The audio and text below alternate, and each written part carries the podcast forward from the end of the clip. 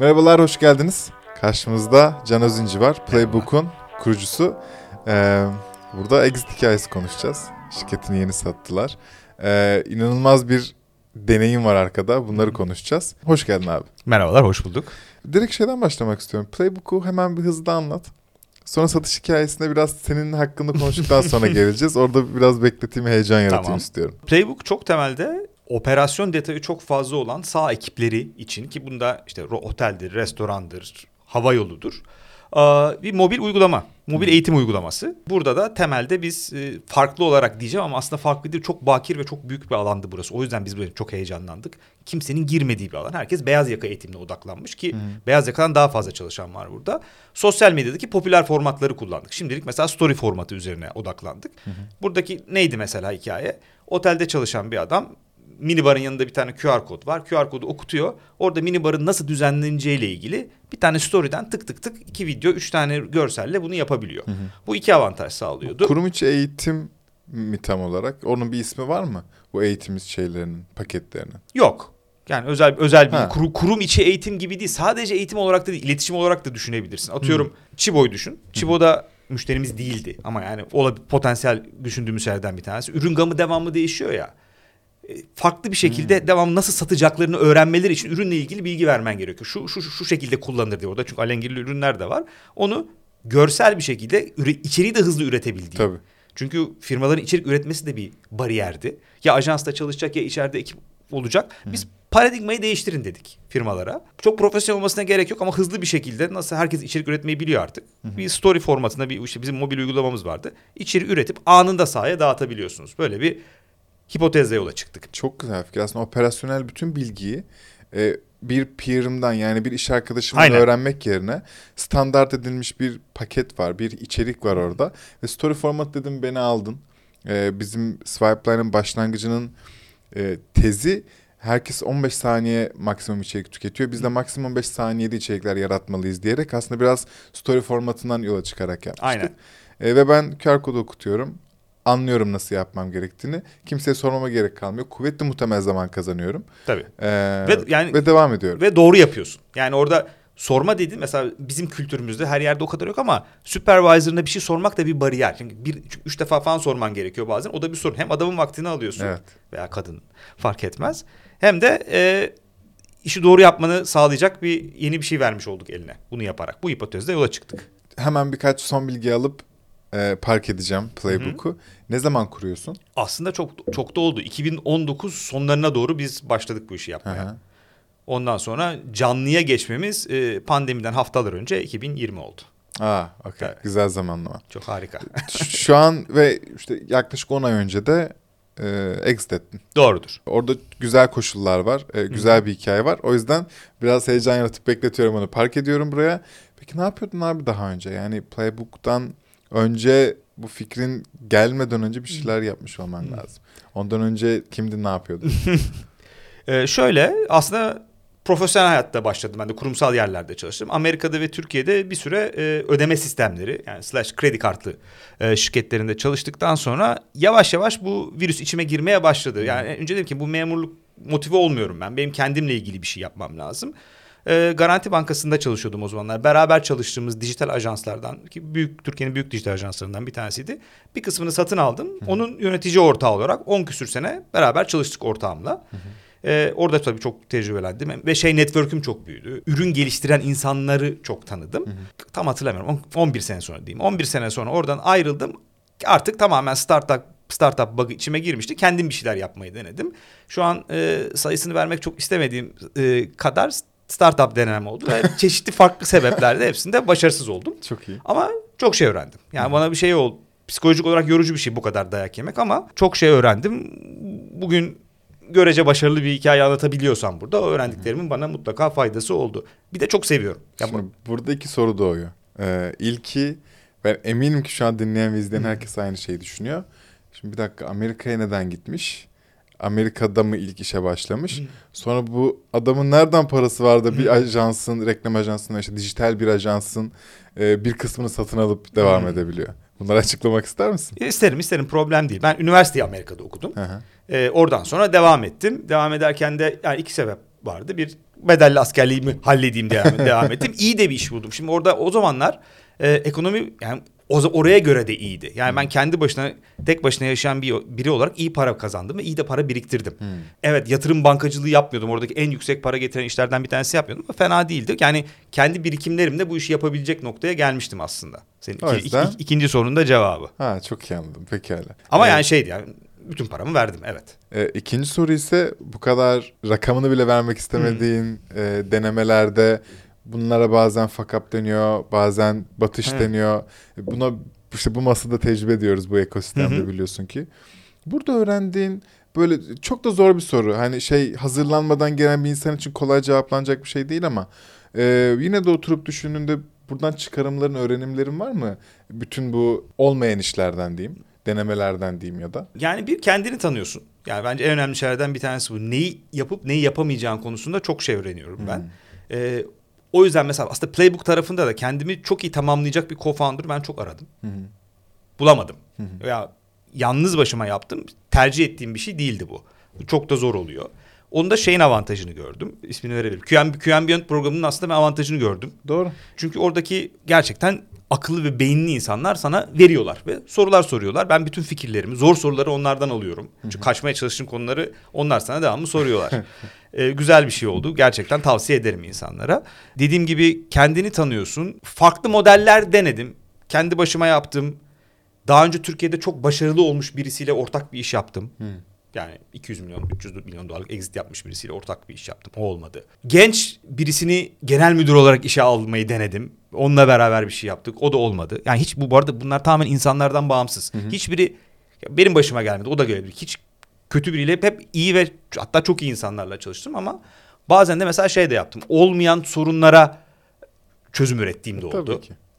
Ya aa kesin tut bak neden olmasın falan diye. Çünkü kendi yaşamadığın şeyi sorunu bir şey çözüm üretmek büyük bir tuzak. Düşülüyor. Yani aslında Playbook'ta bir parça öyle denebilecek bir işti. Ama Playbook'u valide etme şansım oldu benim en başlarda. Çok müşteriye gittim, çok feedback aldım. Ama diğer işlerimde bu, bu riski ve problemi de yaşamıştım. Şöyle bir şey oluyor ama birden fazla model veya business iş denediğinde ya işte bu iş modeli bana göre değilmiş. Ee, bunu bir daha yapmam. Hayatta bu sektöre girmem. Ya da aa bu ne kadar civcivli eğlenceli bir şey. Bundan sonra bu modeli deneyebilirim gibi şeyler yaşıyor musun? Tabii. Ya da hepsi birbirine farklı model Tabii. miydi bilmiyorum bu arada. Mesela Türkiye gibi dar bir pazarda çok niş bir işe bence girmemek lazım. Yani ben daha pahalı ürünler satan bir işte yapmıştım. Ee, pahalı deneyimler satan o e, sen o furayı yakalamamışsındır da. Nedir o? Bu grup buying işinin e, Groupon döneminin. Grupanya şey ha, tamam onun ama böyle daha üst düzey deneyimlerini satan bir iş yapmıştık biz. Tamam.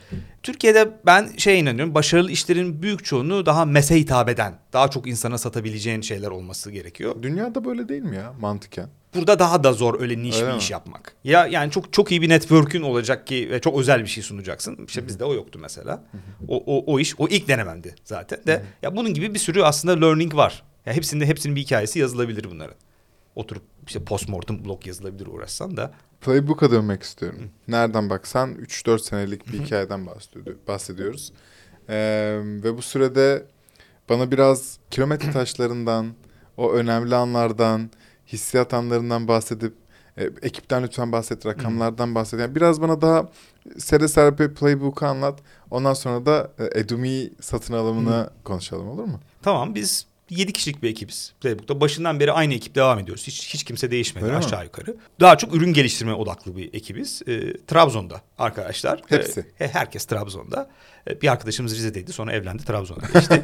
Ve şöyle ilginç bir detay var. Biz 4 senedir hiç yüz yüze görüşmedik. Hep Başından beri. Başından beri. Tanıştığımızdan beri de Zoom üzerinden tanıştık. Şu an günde saatlerce Zoom görüşüyoruz. Daha iş, yani bu pozitif bir şey olarak söylemiyorum bu arada. Belki de e, yani öküzlük diyebileceğim bir şeydir. İnsan bir gider değil mi. Trabzon'a? E, ama yani bu da bu metot. Yani şey değil. İlle insanlar bari, bariyerler düşünmesinler kendilerine. Bir ofis tutmam lazım. insanları hep beraber get- şey yapmam lazım. Hoş pandemiden sonra kimsenin öyle bir şey olmayabilir. Herkes bu esnekliğe alıştı da. Hı.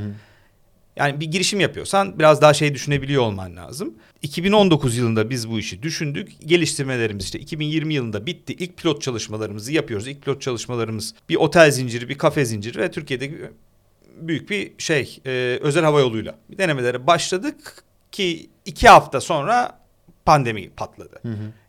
Yani ve nükleer kış. Tamamen her şey durdu. Aa, bir de sizin çok şey odaklı değil mi? Aslında lokasyon bazlı yani insanların Aynı tamamen öyle. O Alan- zaman o zaman öyleydi. alanda olması lazım Tabii. bunun için. Ya bizim Ha.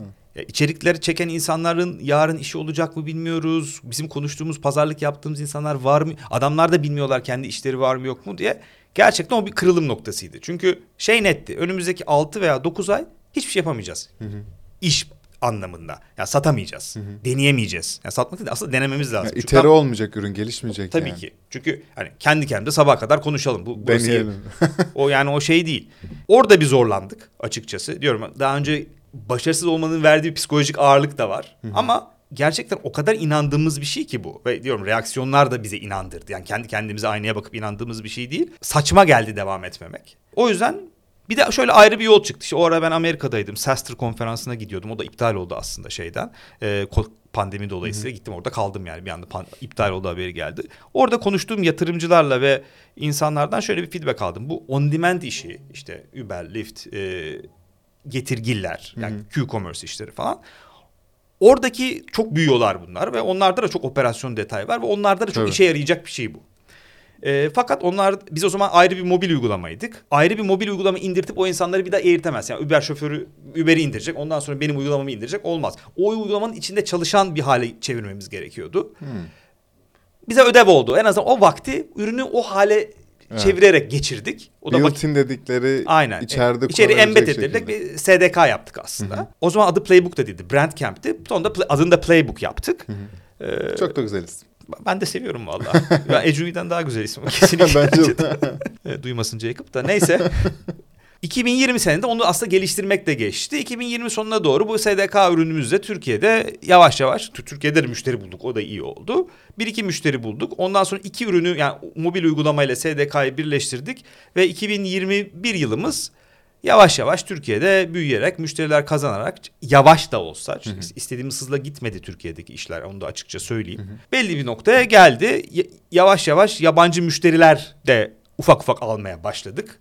Hatta Ejumil'in elinden de müşteri al- aldım. Onu Öyle da mi? evet. Yurt dışı mı Türkiye mi? Yurt dışı yurt dışı. İngiliz müşteri kaptım bir tane ama onu şimdi şimdi görüyorum ki çok fiyat kırmışım. şimdi yani bu mesela Türkiye'de bir tuzak bence. Ee, özellikle B2B yapan şirketlere iş yapan arkadaşları bir, benim başıma geldiği için söyleyebilirim. Burada çok ölçemiyoruz. Korkaklık da oluyor. Ya acaba Evet çok ya. mu söyledim falan diye. Hayır çok söylemiyoruz asla. Aksine yani. az bile söylüyorsun Ha, evet, şu an. yani şu anda görüyorum fiyatları ve ama ya fiyatlar da uçuyorlar yüzde yüz marjı falan değil çünkü oranın maliyetleri de yüksek.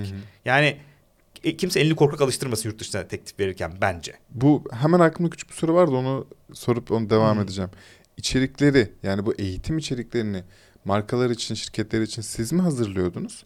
Yoksa onlar mı yapıyordu? Orada nasıl bir sistem vardı? Bizim bütün iddiamız şu aslında. İçerik ileş üretmek e, sizin için bir dert olmasın artık. Çıkarın kafanızdan. Kesinlikle. E, siz rahatlıkla hızlıca bunu üretebilirsiniz. Çok profesyonel olmasına dediğim gibi takılmayın. Önemli olan hakikaten o o aletin kahvecideki yeni gelen espresso makinesinin nasıl kullanıldığını zaten oradaki bilen adam iki videoyla şey yapar, çeker, dağıtır. Çünkü ben yapamam ki onu. Yani mevcut e, eğitim şeylerinin e, en büyük problemlerinden bir tanesi bence çok genel içerikler var. Ama buradaki adamın işi nasıl yapacağına dair çok taktiksel şeye da, bilgiye ihtiyacı var. Çünkü Orada full tecrübeyle sahip bir şey var orada. bir de yani orada beyaz yakada sen patronun da maaş pazarlığı nasıl yaparsın eğitimi koydun diyelim. O 100 şirkette de geçerli olur. Ama o makineyi nasıl kullanacaksın o makineye özel bir şey. O yüzden jenerik içerik benim üreteceğim içerik çok işe yaramaz. Ha tabii hani işe başlarken scale etmeyen bir sürü şey yapıyorsun. Sen gidiyorsun çekiyorsun adama yardımcı oluyorsun vesaire ama sonuçta biz ürünü de geliştirdikçe daha da hızlanacaktı o işler. Aslında UGC var orada. User Generated Content. Yani içeriği oradaki içeriden biri üretiyor. Tabii. Bu çok iyiymiş bak.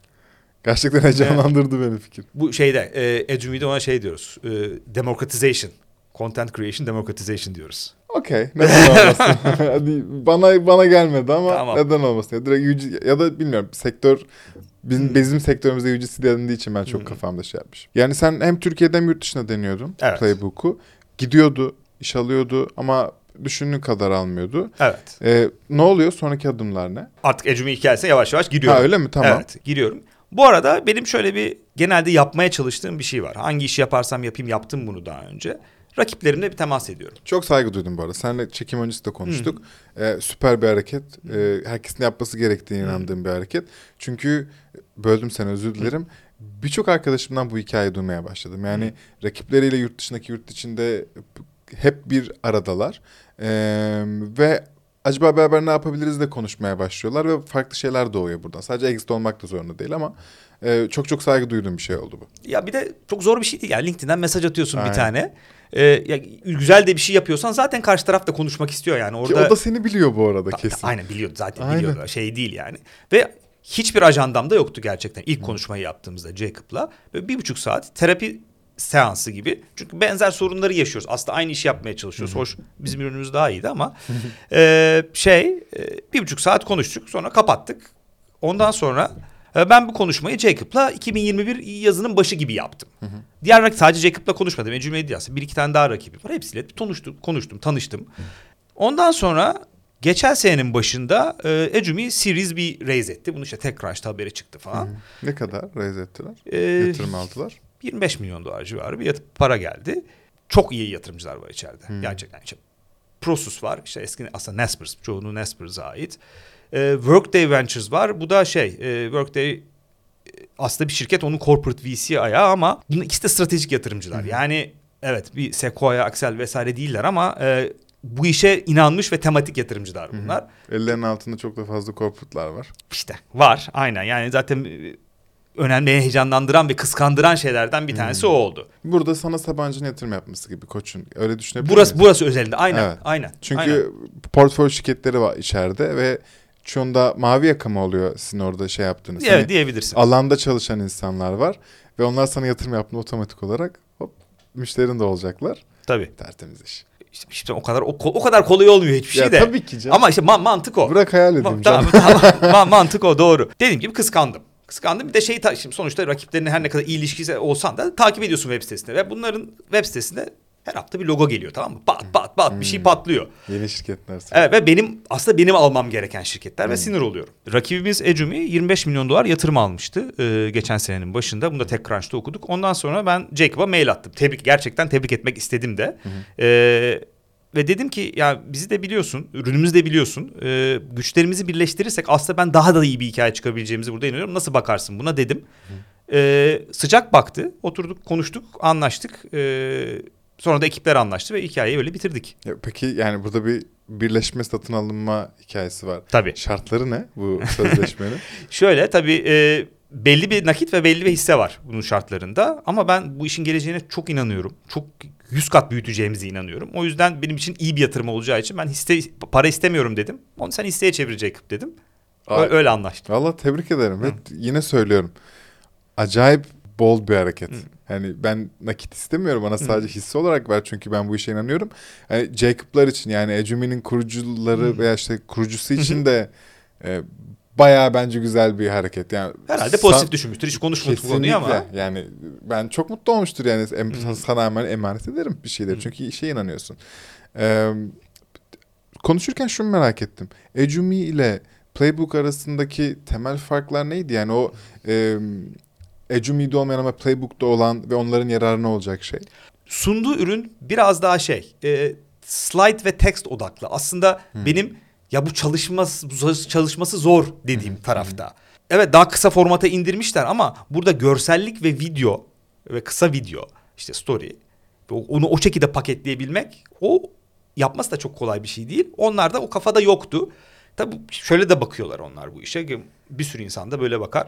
Ya tamam bunu yapar. Biz kendimiz de geliştirebiliriz. Bize bunun geliştirmenin maliyeti ne kadar ve ne kadar sürer? Aynen öyle. Aslında zaman da satın alıyor E, burada. tabii ki. Yani hem orada iş yapmak da buraya göre maliyetli ama asıl zamanın maliyetinin şeyi çok fazla. Ve ciddi bir tamamlayıcı olduğunu inanıyorum. Ya zaten şu an önemli müşteriler kullanmaya başladı bile Playbook ürünümüzü. Guides diyoruz biz ona. Çok iyi tamamlıyor mevcut Ecumi ürünüyle. Gerçekten şimdilik win-win olduğu gibi gözüküyor. Ne güzel. E, şu an bundan sonra senin rolün ve planın ne? Belli değil tam. Öyle mi? Daha belli. Ya ben Okey. şey e, şimdilik dediğim gibi ben bana kalsa devam ederim 4-5 sene daha buraya. Vay be. Böyle şeyle. O öyle bir heyecan. Çok da seviyorum dediğim gibi. Biraz şeydi. Yani hobi gibi de benim için. 7 kişilik Trabzon ekibi dahil oluyorlar mı Ecumi'ye? Evet onlarla beraber çalışıyoruz şu an. Onlar da çok memnun hayatlarından. Bunu sordum mu hatırlamıyorum bölümde. Ama senin bakış açında e, yani bu kadar rakibiyle beraber olabilen, ilişki kurabilen, bir işe inandığı için bütün egosunu bak az önce anlattığı şeylerin hiçbiri kolay değil. Yani sen e, gerçek anlamda egonu sıfıra indirip e, işin büyümesi için, e, inandığın şeyin gitmesi için Hmm. aksiyon alıyorsun.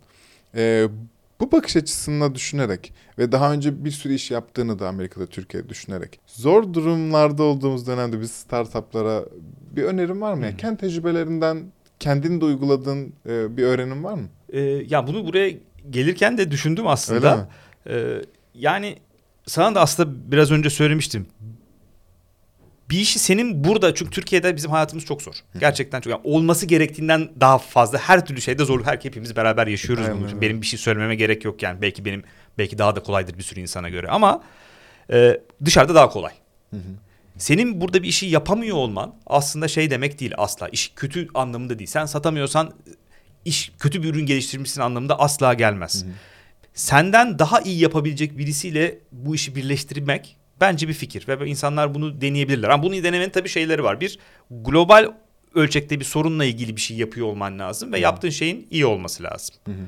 Ee, o olduktan sonra bir de insani ilişkileri dediğim gibi rakiple konuşabilmek falan değerli şeyler. Hep Kurucu insanın flexible, esnek, esnek olması lazım bence. Bazen çok garip aşık oluyoruz ya ve çok inandığımız bir yol var. Ve garip bir şekilde asla o yoldan çıkmamamız gerektiğini düşünüyoruz. Bu insani bir şey. Ben de Nasıl, yaşadım. nasıl eğitebiliriz ki kendimizi acaba bu denli daha geniş bakmaya? Anlatabildim mi? Öyle bir yani gu- guru tecrübesi verebilecek benim bir şeyim ben de- öyle bir ha- ha- haddim şeyim yok ben ama de sohbet için yani He. ben merak ediyorum He. hakikaten o yüzden yani. Şu an bir, bir de benden daha deneyimli bir abimle sohbet ediyorum çünkü öyle, Çok sağ öyle ol. hissediyorum. insani o duyguyu ben de yaşadım. Sana da söyledim. Aslında yani benim çıkış noktam benim satın almam gerekiyordu Ecüme'yi. Evet işte yani hepimiz böyle hissediyoruz değil mi? Yani normal? çünkü daha iyi de yaptığımı da düşünüyorum ki ö- öyle bence. Yani ürün taraftan sonuçta tabii ki gerçek öyle değil yani. Şimdi için içine girince de görüyorum ben rekabet edemezmişim de. Onu da gördüm için içine girince. Çok daha iyi çalışan bir makine var orada. Ama e, diyorum o esneklik o duygulardan sıyrılıp daha sakin ve çözüm odaklı bakmak şey. Bir de kalıplardan da sıyrılmak lazım. Yani mesela benim hikayemde için içerisinde bir fon yok. Belki bir VC yatırım yapmış olsaydı bana ben istemedim diye değil bu arada. Bütün yatırımcılarla konuşuyordum ama doğru zamanı değildi. Fon olsaydı ben bu hikayeyi yapamayacaktım. Çünkü fonun önceliklerine uymayacaktı bu hikaye. Aynen öyle. İstemeyeceklerdi onlar bunu yapmak. O yüzden yani bir tane yol yok ve başarı işleri iyi gitmiyorsa belki direksiyon çevirmek gerekebiliyor. Evet çok iyi anladım.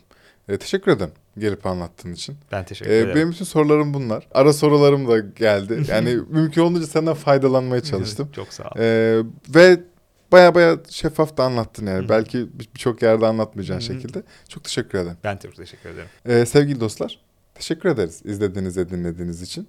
E, böyle güzel bölümlerimiz, güzel insanlara devam edecek. Bir de şöyle bir duyurum var. Biz newsletter'a başladık. Binlerce insan takip ediyor. Her sabah e, bu gündemi takip ederken böyle biraz yüzünüz gülsün. E, bir tebessüm edin diye biraz samimi, biraz mizahi bir dille yazıyoruz. Mutlaka e, takip edin, abone olun istiyorum. Açıklama kısmında link var. Kendinize çok iyi bakın. Görüşürüz.